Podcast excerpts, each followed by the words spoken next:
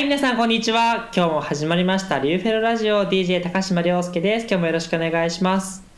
さて、7月から始まったこのリューフェロラジオでは、学部留学生として各地で学んでいる現役の海外大学生が、学生生活の様子などを交え、私たちの思いや海外大学の今をお届けしていきます。ということで今日もですね、楽しい海外大学で学ぶ仲間が来てくれています。自己紹介お願いします。キャラバン担当オイルズリ大学2年のあやです。サマキャン担当のグリネル大学4年生のみつきです。音声担当ノーススタン大学2年生の伊豆穂です。はい、そしてハーバード大学3年の高島です。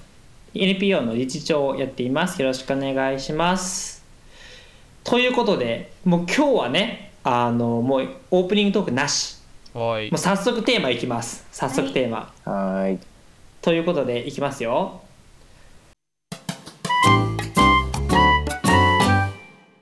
さて本日はアメリカ受験101-101ということでこの101って何なんいずえっとまあアメリカの大学の授業っていうのは全部番号が最後についていてで100番台が1年大体1年生200が2年3年4年ってなっててで一番最初の授業の意味大体が101って。でまあイントロっていう意味で例えば何に関しても入門っていう意味のが一番。わかりやすいかな。ということでねアメリカ大学受験入門編ってことねそうね。だから次は201とか。あ次もういきなり200番台になるの え違わない？そうじゃない？えまあていうかそのなんていうんだ？種類とかでさ例えばイントロのマクロ経済ミクロ経済のイントロとかだと10 110とか120とかいうふうにあるけどレベルが上がれば200にならない。次プラス100でしょ俺らあれだわ。200番台やったらもう完全大学院の授業だわ。あそうなんだ。大学によって違うんだうん。ねそれは。そう違う違う。へー。俺らだって最初あの1とかあるもん。えー、1うん。まあ1じゃあ学校によって違うっていう。21とかえー。50とか、えー、面白い。そう。まあどうでもいいですね、はい。やりましょう。ということでもうね今日は時間ないのでガンガンやります。アメリカ大学受験についてなんですけれどもまあもうね新学期が始まって日本の高校はさて自分大学受験どうしようかなみたいなことを考えてる人もたくさんいると思うので今日はアメリカ大学受験の、ま、基本をちょっとおさらいしつつね、まあ、試験のこととかさ学校の成績のこととか推薦状のこととかまあいろいろ多分気になったとこあると思うのでいろいろ解説していきたいなというふうに思います。まずじゃあアメリカの大学受験何が必要なのかなって話なんですけども大きく分けて以下の5つが必要とされているというふうに言われています。ちょっとねあの説明最初していきたいと思います、まあ、まず大学受験はよくありますけども、まあ、テストを受けないといけないっていうのがあります、まあ、これは何かというとアメリカの、えー大学受験をする子たちは全員受けることになっている、まあ、センター試験みたいな試験共通の試験 SAT っていう試験とか ACT っていう試験とかそういうものが一つ。とあとは、えー留学生国外から受ける人たち海外から受ける人たちを対象に必要とされている、まあ、TOEFL とか IELTS といった英語の試験っていうのがありますね。これが一つです。まあ、これ割と現時点での英語力とか学力とかあとまあこの先大学の勉強にこの人ついていけるかなみたいなところを見ているというふうによく言われているのが一つ目です。はい試験ね一つ目。二つ目は学校の成績ですね。でこれはまあそれこそ高校3年間の成績とか、まあ、そういうものになってくるんですけども、まあ、これはよく言われるのはどれぐらい学びに対して真剣に向き合ってるかとかどれぐらいまあ真面目にというかねどれぐらいま学びに興味があって頑張ってるかっていうのを見ているんじゃないかなっていうふうに言われているところです。これがこの成績ですね。で3つ目が課外活動ということで、まあ、学校以外でどういうことをしてましたか？学校の授業以外でどういうことをしてましたか、まあ、部活とかももちろん入ります。でこれは割とさ自分の興味をどれくらい教室の外授業の外でも主体的に追求しているかっていうところを見てるんじゃないかなっていうふうによく言われていてこれね第4回でお送りした高校の時何してたのっていう。うんうん。まさにクラブ活動であったりとか学校の外行ってこういうことやってましたよみたいな話が当てはまるんじゃないかなと思います。まだ聞いてない人ぜひ第4回聞き直してください。はい。で4つ目が、えーこれまではね結構自分でやることが多かったけど4つ目推薦状は唯一学校の先生にお願いしたりとか、えー他人に他人にというかね、うん。あの他の人にお願いしたりとかそういうところをする場所になります。まあ、これは唯一の客観的な指標なので、まあ、他の人にさどういう影響を与えてますか？とか、まあ、あとは他の人から見てこの人どういうふうに頑張ってましたか？みたいな、まあ、そういう、まあ、例えばさ自分で書くとちょっと自慢っぽいこととかでも推薦状の中で他の人から客観的に表してもらうというそういうような意味を持っているというふうに言われているところですね。これ推薦状です。後で詳しく推薦状についても話せればなと思います。でここまで4つが、まあ、あるわけなんですけれども、まあ、一番やっぱり大変で一番大事だって言われてるのが最後5つ目エッセイですね。エッセイっていうとこうねあのいや俺がもともとさ海外大学受験受ける前海外大学受験をする前はエッセイってあの随筆だと思ってたからさいや思うやん 随筆って。なんか向こうだ国子もさ 書くのかなみたいな思ってます。まあこれはあれですね。大体まあいろんな文字数あるけど大体655650ワーズぐらいであなたってどんな人ですかっていうのを書くエッセイがまあ一つとあとは学校によっていろんな他のエッセイが課されることもあります。これちょっとだけねもうエッセイについて話し出すとキリがないので多分次回また次回か次次回か別の回でね詳しく取り上げようと思うんですけどもうこの2つコモアプリケーションっていう、えーウェブ上でいろんな出願を行うんですけどもまあコモンアプリケーションで共通の大学にの中でも共通の大学によらないエッセイっていうのが一つあってこれは主にあなたどんな人ですかっていうエッセイですけどももう一つサプリメントって言われる学校ごとに違うエッセイの場合は本当にあなたはどうしてこの大学に行きたいのとかあなたは高校時代どういうまさに課外活動をやっていましたか一つだけ選んで詳しく教えてとかあとなんか面白かったのはあるよね夏休み何やってたんとか。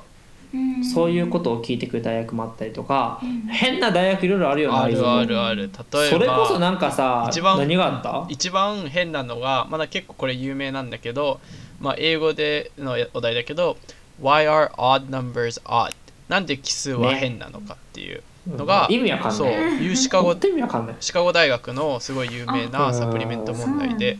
あったりする。ね有名だよな。そう。なんかあれだよね物の見方とかさ価値観とかが一番多分ここ現れるんじゃないかなと思うのでだからねうん。だからあるよねなんかアメリカの場合はなんか私はこういうことを将来やっていきたいですみたいなことをめっちゃ書く場所というよりもこの人ってどんな人なのかなっていうのを見る場所なのかなっていう感じがしますよね。エッセイの代わりに絵提出してる人とかいるしね。ほんまに？実は、うん、なんかこう漫画を提出する？自分の人生の漫画みたいなの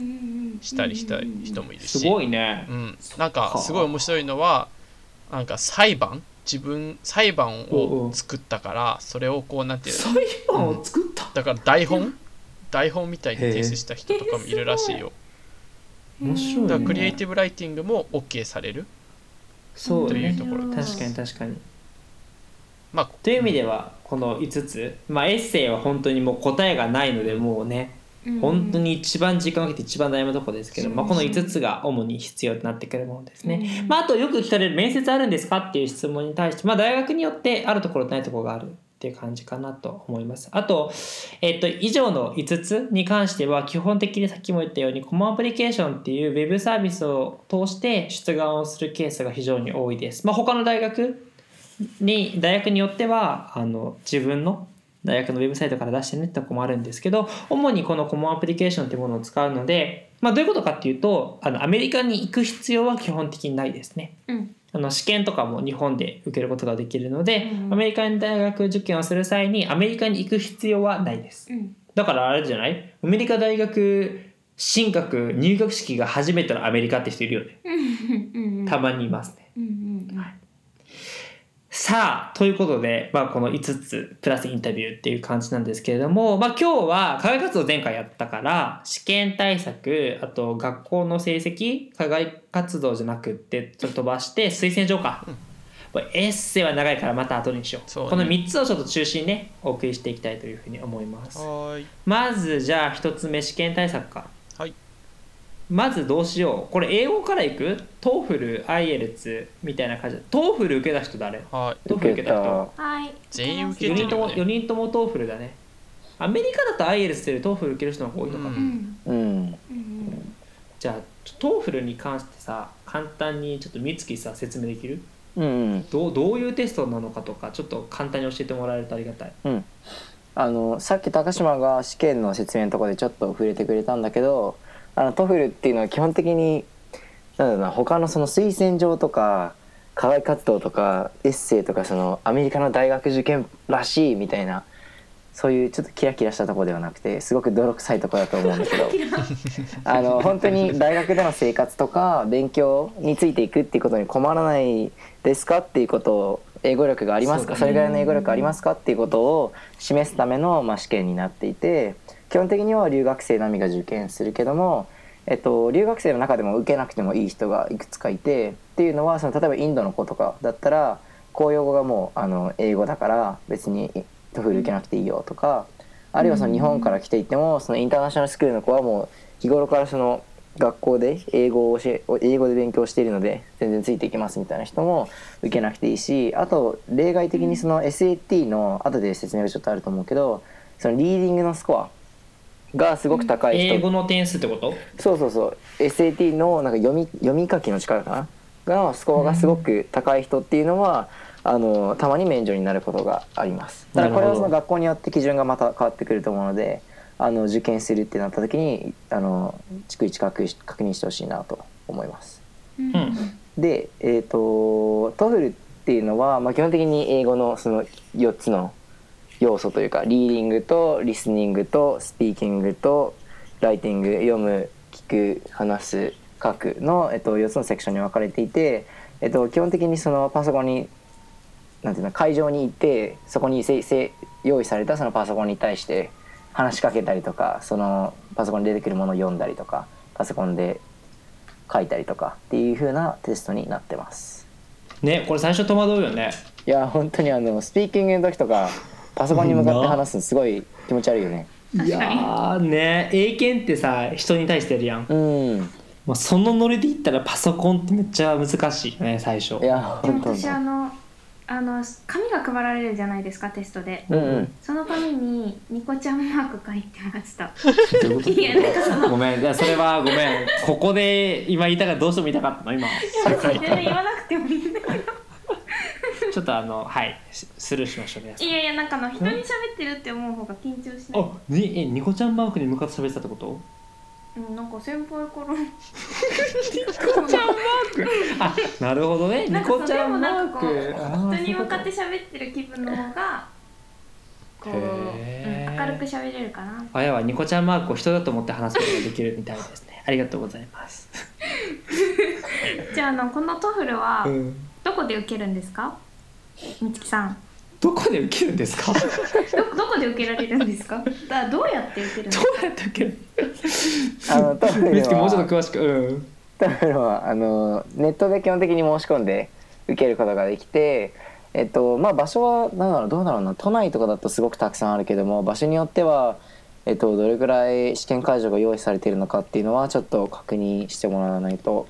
っていう感じかな。で、えっと、ね。結構その毎週末、えっと、開催されてるので、まあ、週に土日かなだから2回とか月に8回ぐらいは開催されていることがほとんどなのでそんなにそのなんかこの時までに終わらないともう TOEFL の点数が上がらないみたいなことはあんまりないかなと思います。ただそのそうね。1回受験するのにすごくお金がかかるのであんまりそのたくさん受験できない。1回多分235ドルとか2万5,000円とめっちゃか高いよ高いな。3万円ぐらいするんじゃないかなと思うんだけど。ちなみにそのみんな初めてその TOEFL を受験したのはいつ？僕。俺めっちゃ遅かった。えいつーっとね。いつ？だろうえいつほいつだった？え僕はなんか僕帰国子女枠で、そうだよね。まずそそうもそも高校受験をするために中2で TOEFL 1回受けてる。あいるんや。あすごい。そういうことなんだ、だから TOEFL はまあでも TOEFL って2年間で切れちゃうからそのスコアは使えてないんだけど、うん。まあ形式は知ってたから中2で1回受けてで高3の10月でなるほど。次に 2, 2回目受けた。あやは？いつだったかな？すほん最初の最初は高2だったかな多分と思います。うんでうんなんかあの高3ぐらいでなんか準備しなきゃなっていろいろ準備してて夏休み前のスコアでもうこれで出さなきゃいけないのかなって思いつつ夏休み SAT の対策をした後に受けてみたらなんか結構バンって上がったからそれを出したってな感じるほど。ですね。えー、さあ美月は早かったの受けたの僕は初めて受けたのは高2の5月とかかな。すごいね早っ。え高島さんいつ受いや俺はねマジでか。2000 2000言ってもしょうがないね。あの高校3年生の11月に受けたの最初。同じぐらいか。11月末。ででなんでそんなことになったかっていうと実はハーバード TOEFL いらないの。あへーー235ドルも払うの嫌ですよね。うん払わなくていいよ。だからいらないね、えーで確かに。もでもいらないねんけどこの後 SAT の話でしょ。もう SAT の点数があんまりにも低かったからさすがに TOEFL 出さないとこいつマジ英語できないんじゃないかと思われるんじゃないかっていうあふうに思って受けたの。であとまあ逆にさ TOEFL 他の大学出さないといけないから、まあ、ハーバード以外出さないならいいけどと思ってうん。あの受けた、うん。うんうんたまたま点数良かったからもうマジ運が良かったとしか言いようがないよね、っていう感じで受けました。でもねあのねこんなギリギリ受けるのは本当良くないと思うし、あと例は直前に申し込んでその関西やったからさ良かったけどさ多分そうじゃないところとか大変なんじゃない、うん。地方は本当になんか話聞いこの前冬にキャラバンに行った時にちょううんうん。ど広島行った時に覚えてるかな高島さん。あの TOEFL の日だったんだよ。広島で。そうだったね。確かに確かに。でちょうど広島市内にみんな来てるって言って愛媛とかから来てたりなんかそれもしかもなんか月2回ぐらい1回か2回ぐらいしかないっていうのはあって本当に都内とか都心との格差が激しいからもし万が一例えば地方に住んでる子たちでなんか受けないとってなった時に都内まで新幹線乗ってさらにまた2万いくら払って受けるってなるとすごいお金がかかってしまうから本当にそこは要注意っていうところかな。あのね今見てるけどさ中国四国地方ってさ、全然ないよ。ないでしょ。う。広島県に2つと香川県に2つだけだわ、うん、なんかそんなことは言ってた。広島にキャラバン行った時に。中国四国ってめっちゃ広いで岡山からさ山口やからな、ね。島根とか北行ったらあるしさ、ん。大変だよ。だからそういう意味ではやっぱり結構計画的にやるのが大事かもね、うん。そうだ本当ねに要注意です。うんうんあとあれでしょ。普通に予約すぐ埋まるとかあるんじゃない？あるあるある。少ないあると思う。それはちゃんとね見た方がいいよね、うん。なるほどありがとうございます。 TOEFL そんな感じか、うん。どういうふうに対策したの？じゃあ。どうなんだろうね。なんかその TOEFL って結構あの問題の形式がもう毎回決まってるから。まあそうだね。そうあのもちろん問題の内容は変わるんだけどあの各セクションどういう問題がどういうその形式の問題が来るのかなっていうのをまあテキストを買ったりして勉強してで、えっとまあ、本番に臨むっていう感じなんだけどうん内容としてはその例えばリーディングとかだったらすごくそのアカデミックな内容が多い。やっぱり大学の勉強についていけますかっていうことを証明するためのテストだからその授業を受けているみたいな設定で宿題として出されたリーディングみたいなものがあの問題として TOEFL に出てくることがすごく多いかなと思思ってそうね、うんうん。うんうん。で一方でリスニングとかはその授業のシチュエーションもすごく多いんだけどもうちょっとカジュアルなその友達との会話とか寮生活のなんかうん。寮の寮長さんと問題があってなんか助けてくださいみたいな。そういうシチュエーションとかねあったりも多いかな。うん。でスピーキングとかはあのまあ、スピーキング僕はそのこの間第4回の放送でちょっとお話ししたんだけどディベートをやってたのであのスピーキングをする練習っていうのはそこですごくたくさんしてたんだけどあとはなんかうん。YouTube とかにあの TOEFL のスピーキングの問題と回答例みたいなのが乗っかってたりするからそれをたまに勝手に聞いてなんか盗めそうなフレーズを盗むとか。だからそれもまだ問題の形式が決まってるからそのうん使い回せるフレーズとかもたくさんあったりしてなのでその YouTube のなんか綺麗な回答から自分の回答を作り上げるみたいなこともしてたかな。なるほど。うんうん。うんうん。いずほちなみに何？スピーキング得意なの？得意？まあうんまあ得意な一番得意なセクションではあったし僕がちょうどギャップタームへ中ー。塾で教えてた時に僕がちょうどスピーキング担当だったのね。でスピーキングってすごいなんて言うんだろうあのた実は結構まあ一番日本の学生が苦労するセクションでもあってうん。ででも実際になんかその対策方法は実際に存在しててそうなんて言うんだろう美月がさっき言ったようにいろいろフレーズを盗むっていうのもすごい重要であとすごい重要なのが2分間話し続けるっていうとか1分間話し続けるっていうのがすごい重要で僕が塾でやってたのがこう例えば身の回りのものをこうか紙に書いてフラッシュカードみたいなのに書いて例えば机について1分間話すみたいな。机について1分間話すの？でで別にそれが机の作りに対して1分間話すのでもいいし机についての思い出に関する1分はあ間でもいいわけ、ねとにかく1分話すっていうこととか2分間話すっていうのをすごい重要視して話していったり、またはあともう一つすごいまあなんかこれもうすごい言われてるのがその接続語その「えーん」とかいう「あーん」って伸ばすとすごい黙り込んだりしちゃうと点数引かれちゃうのねスピーキングって。だから綺麗に今考えてませんよってアピールするために「えーん」って伸ばしたりとかそのこう接続語を伸ばすっていうのでことによってこうなんて言うんだろう点数が上がったりするのね。なるほどね。そういうようないろんなこう細かい対策方法はあるからなんか普段話さなくて点数が全然稼げないっていう人もまあ対策方法ありますよっていう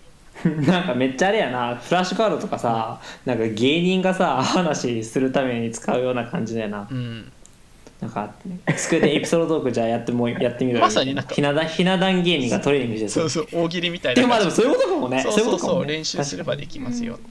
なるほど。ライティングは？みつき。ライティングライティングはえっとライティングはまた決まっていてえっと2つ種類が多分あって1個目はその自分の意見を書く。なんか、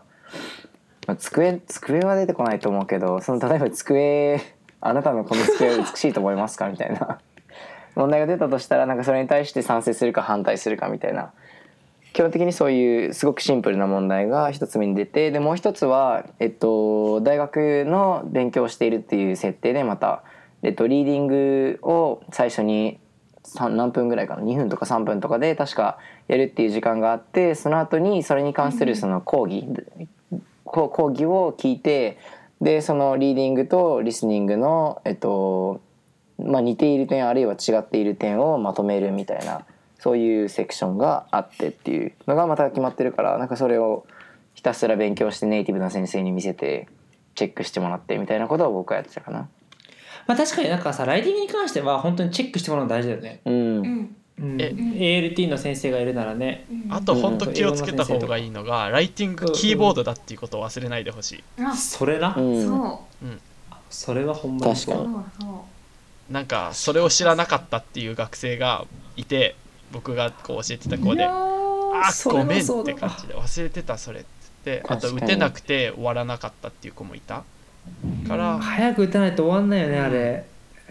ていうのはあります確かに。まあでもさもうまさにそれこそ海外の大学での日常やもんうん。ね、そうそうそう。うん。マジ授業中パソコン遅かったらマジ終わんないもん、うん。ノートうん終わらないね。確かにね。ありがとうございます、はい。 TOEFL そんな感じかな。そうですね、うんうん。まあでもね TOEFL あと IELTS っていうイギリスの大学でね使うやつもあるからまあ本当に TOEFL IELTS 英語のテストとしてぜひ調べてみてください、うん。次行こうかじゃあ、はいまだ実はあるよねうん。試験。結構。SATACT っていう、はい。これはなんかセンター試験っぽい感じ日本でいうところの。そうだね。結構そのまあ僕が説明するけど結構そのみんな受けないどっちか受けないといけない。最近とうんうん。いろんなところがこういらなくなってきたけど基本的には受けないといけないテストででまあ SAT と ACT ってどっち選んでもいいし結構僕の周りの友達とか両方受けてる子がいるで人の得意不得意あるテストなんだけど、まあ、軽く説明すると SAT はリーディング？さっき美月がちょっと言ったけど、うん。えっ、とまあ日本のセンターでいう国語？の部分があって、はいはい。国語を、まあ、本当にリーディングして問題解くみたいな感じのとと,、うん。えっとそこが実はリーディングライティングっていうセクションになっててもう半分がライティングでそれはなんかこう間違い探しみたいな感じ？ライティングのこう文章があってそこに対してこうここが間違ってるとかここの言葉はこういう意味だとかをこうなんていうの選択問題で解いていくものへで割と文法寄りな感じでしたよね。そうね。でしかも出てくる文法も実は全部決まってて、なんかこれ以上の文法は出てきませんよっていうのがあるからそれを覚えちゃえば解けるものです。うんうんうんで数学に関しては、えー、とこれ今実は 2, 年前2年前か3年前にテストが変わってこの方式になったんだけど数学は半分電卓 OK 半分電卓なしっていううんうん。うんテストになってて。そうなの？そ変わったなうちの代と。だから僕の代がへちょうど両方僕は両方受けてて。ーそっかそっか。昔はずっと電卓 OK なんだけど最近うん半分ダメになってまあこれ日本人にとってはすごい有利でなんかアメリカ人は結構電卓なしのところ点数を落とすからそこで稼げれば点数が上がるっていうのがあります。なるほど。で SAT に追加にライティングがあってこのライティングはオプショナルで受けてもいいし受けなくてもいいっていう、まあ、学校次第自分が出願する学校で確認して受けた方がいいんだけどそれはあるパッセージに対してだいたい4パラグラフぐらいのパッセージに対してこうリスポンスアナラシスを書くっていうどういうようなパッセージでどういう論点でロジックを立ててたっていうエッセイを書くのになってます。それも旧 SAT と全然違うから最近の対策本をしっかり見さ見た方がいいです。でそれが合計1600点満点でライティングは別で点数出るんだけど存在しています。これってさ今も multiple choice？選択式なの？全部選択式。エッセイ以外は全部選そう択式か。そうそうなるほど、まあそれ以外にこれが SAT1 と言われる general test っていうのででそれ以外に subject test っていう科目別のテストが全部各800点満点であってでそれをこう学校自分が出願する学校によって2つ必要だったり1つ必要だったりエンジニアリングだったら数学必要だったりっていろいろあるのでそれは各自確認してで結構日本人だと800点満点。そんなになんか数学とかは取るのが難しくない。っていうのも、えっとアメリカのなんかそのテストのやり方としていたとマス2っていう数学の難しいのは8問落としても800点だったりするのね。みんな解けなかった問題は無料なんかもうくれるわけ点数を。だからそういうようなのが あって 無料ってでポッつってまあ無料っていうかまあそのくれるっていう くれる。無料っていう言葉が悪かったけどっていうのが SAT のサブジェクトになってなます。るほど。はいはい。で ACT はちょっと違ってえっ、とあ、うん日本では受けにくいテストなんだけどアメリカでは最近 SAT より ACT 受ける人たちが増えてきて、えっと、ACT はセクションが多くて英語数学リーディングサイエンスっていう風に実はリーディングと英語っていうのは分かれててうんうん。ちょっと変わったテストで,、えっとでそこにまたオプショナルのエッセイがあるっていうような感じです。なるほど。で、えー、とこのテストは、えー、と36点満点でのテストで、うん。えー、とそれも各セクションが36点でそれの平均で自分のスコアが出てくるっていうテストになっています、まあ、結構あのサイエンスって言われても何て言うんだろうこう科学とかじゃなくてリーディングベースでリーディングの内容がサイエンスになりますよっていうようなテストになっています、日本で受ける場合に本当に会場が少ないので受けるならしっかり調べて日にちを確認しておいた方がいいです、SAT にせよ ACT にせよ本当に会場少ないよね、うん、特に SAT はここから気をつけないといけないのが TOEFL と違って会場とまあその日数も多いんだけど月1なのね絶対に。であの開催されない月もあってあと最近中国がすごいあの不正行為が多くて中国人がの中国で受けるテストが SAT 認められないっていう現状があって日本にわざわざ中国人が受けに来たりするわけテスト。だそうすると試験会場に空きがなくなっちゃったりするから少なあの SAT を受けようと考えているのであるならばすぐ登録した方がいい、うん。あの当日 subject に交換することもできるし当日逆にすることもできるから本当にとりあえず登録しておくっていうのはある。でもないとね。東京住んでんのになんか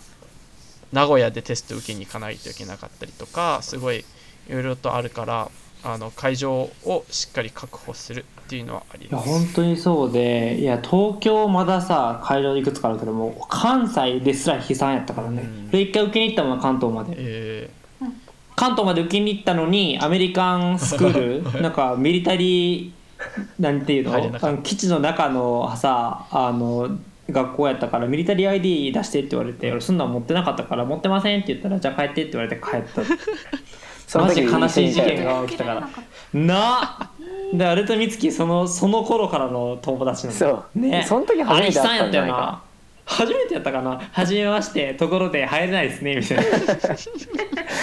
あれ悲しかったよな。俺あれあのせいでアーリーアクションっていうかさなんちゅうの？早期出願できなかったもん。えーああねあれひどいよね。俺あれが1回目の SAT だったの。そう。ひどいね。だから皆さんあのトーフルにせよ SATACT にせよ本当計画的に受けないと、いやもうさどうしようもないもんね。エッセイだったらさもうなんか1日で書いて出しましたみたいなのあるけどさ SAT ないからさ、うん。そうだね。もうこればっかりはどうしようもないからね。そうね。ぜひ計画的に受けてもらえばなと思います。はい。さあこれさもうさ試験対策で予定時間のもう大半をオーバーしてるわけよ。ねこれもう30分ぐらいでしょもうそうだね。これね相当まずいですけど引き続きもうちょっといきましょうか。はい。じゃあ次もう一個は学校の成績でいくパッと。そうだね。学校の成績は結構これは多分すぐ終わる内容かな、うんうん。そのほとんどのケースがもう本当にケースバイケースっていうぐらいその学校次第っていうのがすごいあって。まああの自分の学校が GPA を4で出すのか5で出すのかとか英語のがあるのかないかで英語の成績がない場合は自分で翻訳するかとか翻訳業者に頼むとかいろいろとそれは先生に相談しながらまたは出願する学校に相談しながら確認してください。これ学校によって違うってのはさ高校によって違うってことよね。そう大学によってじゃなくて。そうそうそう。まあ、どっちもか。まあどっちもそう。まあね。で例えばどっちもそうっていうのも、えー、と学校によっては例えば中高一貫の学校の場合は、えー、とアメリカの高校は4年間で日本の高校は3年間だから中3の成績も出してくださいって言ってきたりするからそういうところは本当に出願する大学にも確認も取らないといけないし中高一貫じゃないなら自分の中学にまた今度調査書をもらいに行かないといけないっていうのが注意点の一つです。確かにでまあ成績でどういうことが見られるかっていうとまあ確かにそのいい成績を取ってればと取れば取るほどいいし、まあ、その成績が上がるっていうのがすごいアメリカで重視されるから苦手科目は頑張って高1の時にあんまり点数取れなかったら頑張ってあげるっていうのをすごい意識して取っていくっていうのがすごい重要でそれ以外にも成績に乗るのが出席日数でよっぽどの例えば病気とかじゃない限り学校にしっかり行くっていうのを意識しないと全部それが載ってしまうのでで学アメリカの高校って実はすごい変なシステムであの、まあ、変っていうか、まあ、これはいいシステムなのかな。サボ3例えば3日以上サボると退学になりますよっていうシステムのある高校があったりするのね。僕がアメリカにいる時中学では理由なく3日サボるとあの定額になっちゃうっていうシステムだったの。すごい。だからあのそれぐらい出席っていうのはすごい重視されてるからこうなんていうの高3になるとみんな学校に行かなかったりとかいうようななんていうんだろう日本の高校の文化があったりするかもしれないけどそのい出席が取れられ取られる日があるならばそれは絶対に行くべきっていうのは注意点の一つだと思います。まあ、まさにあれだもんね。大学で ちゃんと学校来ますかってことやもんねこれも。そう本当に。だよね。かな？学校の成績まだ本当に自分の担任の先生に聞いてみてで担任の先生ね。にが分からない場合は今度は大学に問い合わせるっていうのがうんうん。いいことかな。まあでも今成績悪くても上がるってことは結構評価されるから諦めないでってことね。そうね。そうですありがとうございます、はいさあ最後推薦状までたどり着きましたけど頑張りましょう。推薦状はあや話せる推薦状。えっと推薦状どうやった？うん。推薦状はまあ大学にもよるけど大体3通が普通でなるほど。で1通は、えっと、いわゆる、まあ、スクールカウンセラーっていう人に頼む。アメリカだとスクールカウンセラーっていうのが各高校ごとにいるのかな？いるのでその人に頼むんですけど日本の高校だと、まあ、いる時もあるけどいない高校も多いと思うのでその場合だと担任の先生に頼んだり進路指導の先生に頼んだりします。私は担任の先生に頼みました。なるほど。でそれが1通でその1通の他に2人の先生に頼んでこれはなんかこう教科の先生？でうんまあなんか人によると思うんですけどそのうんすごく得意な頑張った授業の先生に書いてもらう人もいればあのなんか苦手だった教科でこういうふうにこの子は頑張りましたとかいうふうに書いてもらう人もいると思います。でその3通に加えてえっと、追加で外部に頼んでも OK でそれはあのオプショナルなので出しても出さなくても別にどっちでもいいんですけど、あの教員と親戚以外だったら誰にでも頼める推薦状があります。なんか友達でも OK だったりするのでどうしてもこれ伝えたいっていうのがあれば頼んだりしますね。あえて友達に書かせる大学ってあるよね。ああるある。そうなんだ。書いてる子いたよ。へえそなんか僕実は書いた友達の。うあほんま？友達っていうか後輩だったけど後輩の推薦状書いたことある。そうたまにあるそういうの。ではあれだった。2歳ぐらいから知ってる習い事の先生に書いてもらった。えー、そう自分の小さい頃のことを書いてほしいと思ったから。本当にね誰でもいいんだもんね誰でもいいよねだから別に全然なんちゅうのあのさこう著名人に書いてもらったらどうとか別にないから。うんうんうんうん。あの本当に自分のことよく知ってる人に書いてもらったらいいんじゃないかなと。うんうんうんね。うん。思いますね。えあとはあれか。それこそさ学校の先生頼むってなるとさなんかまあ秋とかに頼んだらめっちゃ忙しいやん多分先生。どれぐらいのタイミングで聞くのが良かった？あやどれぐらいのタイミングで聞いた？夏休み前には聞いといた方がいいのかなって思うんうんですよ、うんうんなんかその学校の推薦状に限らず成績を出してくださいとかそうだね。あのスクールプロファイルってちょっと後で触れると思うんですけどをやってくださいとか人に頼むことは本当に早め早めに動いた方がいいなと思ってて、まあ夏休み前に聞いて夏休みにやってもらってっていう感じかな。あの秋学期じゃない2学期が始まっちゃうと学園祭があって先生忙しくなったりする学校もあると思うのでと思います。そうね。であとなんかその頼み方は、まあ、高校によりけりだとは思うんですけどあのーすごく海外大進学をいっぱいしてるような高校だともうなんか先生も慣れててとかだったりするかもしれないけど私の高校とかは全然いなかったのでもうなんか一から全部説明してであとこういうことを書いてほしいですっていうのを結構具体的に自分から伝えましたね。うんうん、なんか具体例とかその先生もいちいち覚えてないと思うのでそうだねこうこうこういう具体例を書いてくださいみたいな具体例は持ってった方がいいと思います。まあ、あとあの意外と聞かれるのは学校の先生って英語話せないと頼めないんですかって聞かれる。そうじゃないよね、日本語で書いてそれを翻訳するみたいな形もあるよね、その翻訳は学校の英語の先生に翻訳してもらったりあと外部に委託したり。まあでもなんかそのちゃんとした何ちゃんと翻訳してますよ。なんか自分で適当にやってませんよっていうのはあの示せた方がいいけど。そうだね。うん。ありがとうあとまあ推薦書につけるものとして school profile みたいなものがあって、まあ、これ学校紹介みたいなことをつけてくださいって言われるケースがあるんやけどこういうずほさ school profile ってどんな感じなの school profile っていうのはその自分の出身の高校がどういうものどういう学校なのかっていうのを書くもので例えばこう、まあ、すごい日本の学校だと実は割と書きやすいのね。なんでかっていうと偏差値っていうプロもなんか数字があるからこう学校のランクがどれぐらいなのかっていうのがカテゴリーにあったり、まあ、生徒がどういうようなこう課外活動をしているどれぐらい課外活動をしているのかっていう欄があったりあとは学校のこう授業の説明。例えば僕の学校は英語で選択でこうあの歴史とか物理とかが英語で選択授業で受けられたんだけどそういうのを書いたりとかあとなんかすごいこう一番分かりやすいのとかで言うと数学のクラス分けがされてるのかとか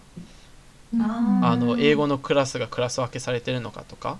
でそのクラス分けがレベル分けなのかただのクラスこう何人数で減らすためのクラス分けなのかとかをしっかり書く。そのアメリカだとオナーズっていうシステムがあるからオナーズっていうのはまあこうできる子たちを速いスピードでこうより速いスピードで数学を教えていくとかあったりするから日本だとクラス分けをしている高校だと一応多分その上のクラスだとオナーズって書いていいよとかそれが該当するかっていうのを先生たちに確認してまあ、そういうところを書く、まあ、だからなんか一番簡単な説明で言うと僕たちはこういう学校です。で成績表成績書、まあ、証明書がここにありますってでこういう授業ですっていうこういうシステムでやっていますっていうことで提出することによって大学側がこうその成績をどう見ればいいか分かるっていうようなものです。ありがとうございます。これもでもあれだね。まさに海外大学によくだ卒業生が行ってた高校ならいいけどそうじゃなかったらね早めに作ってもらわないといけなかったりするから、そうなんだよ早め早めにお願いするのはうん。大事ですね。ほんありがとうございます。さあもうね大変時間オーバーしましたけどもなんとか3つ終わりましたね。まあこんなんでエッセイもやろうと思わなくてよかったね。全然30分じゃ足りないわ笑い。まあイントロこれでイントロまあワンオンワンにしてはねこんなもんなんじゃないかなと思いますけどね、はい。ということで本日のまとめいってみましょうか美月先生。大丈夫ですかね、じゃあ本日のまとめよろしくお願いします。はい。えー、と今日はまあアメリカの大学受験ワンオンワンっていうことでまあ基礎編のはずがなかなかみんななんていうの包括的にお話をしてくれたと思うんですけど一つすごいうんうんどこの分野を見ても共通してるなと思うのが、もうアメリカの大学受験って本当になんか団体戦なのかなってすごい思って。ほその自分が勉強して自分が点数を取ってその大学に合格するっていうだけじゃなくて自分がちゃんと全部責任を持ってリーダーシップを持って計画を立てて動かないとその例えば TOEFL をあの受験する時にもその場所をちゃんと予約できるかとか場所空いてるかなとかでそれに対して点数をどいつまでにどれぐらい取らなきゃいけないのかなっていう予定を立てなきゃいけなかったりとか特にその成成績と推薦状なんて先生海外大について知らない先生とか英語が喋れない先生とかに対してもちゃんとコミュニケーションを取って求められているその成績のスケールで示してもらうとかあとは推薦してくれる人の予定も考えながら早め早めに動いていつまでに推薦状書いてもらえますか？みたいな。でその後翻訳会社にもしかしたらね出すかも出す出したりするかもしれないからっていうふうに本当にそのものすごい大きいプロジェクトとして自分がそのリーダーとして計画性を持って動くっていうことが求められていることなのかなっていうのがすごくアメリカの大学の特徴かなと今日すごい思いました。いやーねもうこれは本当にそう。俺だって思ったもんもうあの帰ってって言われたさ SAT の後。あこういう世界かと。アメリカってこういうことなのかと思って。いやこれから自分で頑張ろうと思ったよね。なんかある意味さセンター試験高校のセンター試験みたいにさ学校の先生がチェックしてくれるとかもないからさ、ほんと全部自分で申し込んで受けてみたいなしないといけないけど、でもなんかそれができないと逆にアメリカ大学行ってからが大変だもんね。本当もうさ最後はやっぱり自分の責任っていうのもあるからなんかそういうのをちゃんとできるいい機会になったかなっていうふうに思いますね。さあということで大変オーバーしましたので今日そろそろ終わりにしたいと思うんですがお知らせちょっとだけ最後ねして終わろうと思います。先ほども前からも言っているようにキャラバン全国の中学高校教育委員会もあって6月7月に海外大生が学校の紹介大学の紹介とか進路を一緒に考えるワークショップをやります。ぜひウェブサイトチェックしてください。で今日メインサマーキャンだよね。そうだねえっと、前回も、えっと、宣伝をさせてもらったと思うんですけども、えっと、基礎生と高3生に対しては7月の末にで高1生高2生に対しては8月の頭に、えっと、今年もサマーキャンプを開催します。で、えっと、さっきお話ししたと思うんですけど本当にアメリカの大学受験って、まあ、海外の大学受験かなアメリカだけじゃなくて本当に団体戦というか自分がリーダーシップを持って本当に動いていかないと最終的にあの何？受験を完了させるっていうことにたどり着くことすら大変っていう感じなのであの、リーダーシップって何なんだろうみたいなことを考えることを、まあ、高1高2キャンプでは特に一緒にやっていきたいなと思っています。で基礎生と高3生に対しては、えっと、実際にエッセイ執筆大学受験に必要なエッセイの執筆のお手伝いをしたりあるいはその大学に進んでからどういう学びをしたいのかなっていうことを一緒に考えるってことをやれるようなワークショップとかっていうのを用意していますのでぜひ楽しみにしてください。はい。もうねすでに応募始まっててめっちゃ応募来てるみたいなのでぜひ早めに応募してください。ありがとうございます。はい。あとリフェルラジオもお便り募集しています。お聞きのストリーミングサービスの説明欄に記載があるのでそこの URL からね応募してもら応募というか投稿してください。都道府県と学年ラジオネームをお忘れなくよろしくお願いします。ということで今日は通常の約1.5倍ぐらい長々喋ってきましたけれども、まあ、アメリカ大学受験ね101ですらこうなってしまったのでしかも101でエッセイも書いてないっていうね。エッセイと課外活動は入らずにこんだけ長くなってるのでまだまだ。ちょっと引き続きね大学受験についてはこのラジオでも取り上げていきたいなというふうに思っています。ということで第5回以上で終了したいと思います。第5回まで全部聞いてない人ちょっとね第6回行く前に5回分復習して帰ってきてください。予習と復習大事だからね。大学ではね。はい、皆さん予習と復習を忘れなくよろしくお願いします。ということで今日もお聞きいただきありがとうございました。お相手は留学フェローシップ高島亮介とキャラバン担当あやとサマキャン担当のみつきと音声担当の伊沢でしたありがとうございましたまた来週さよならさよなら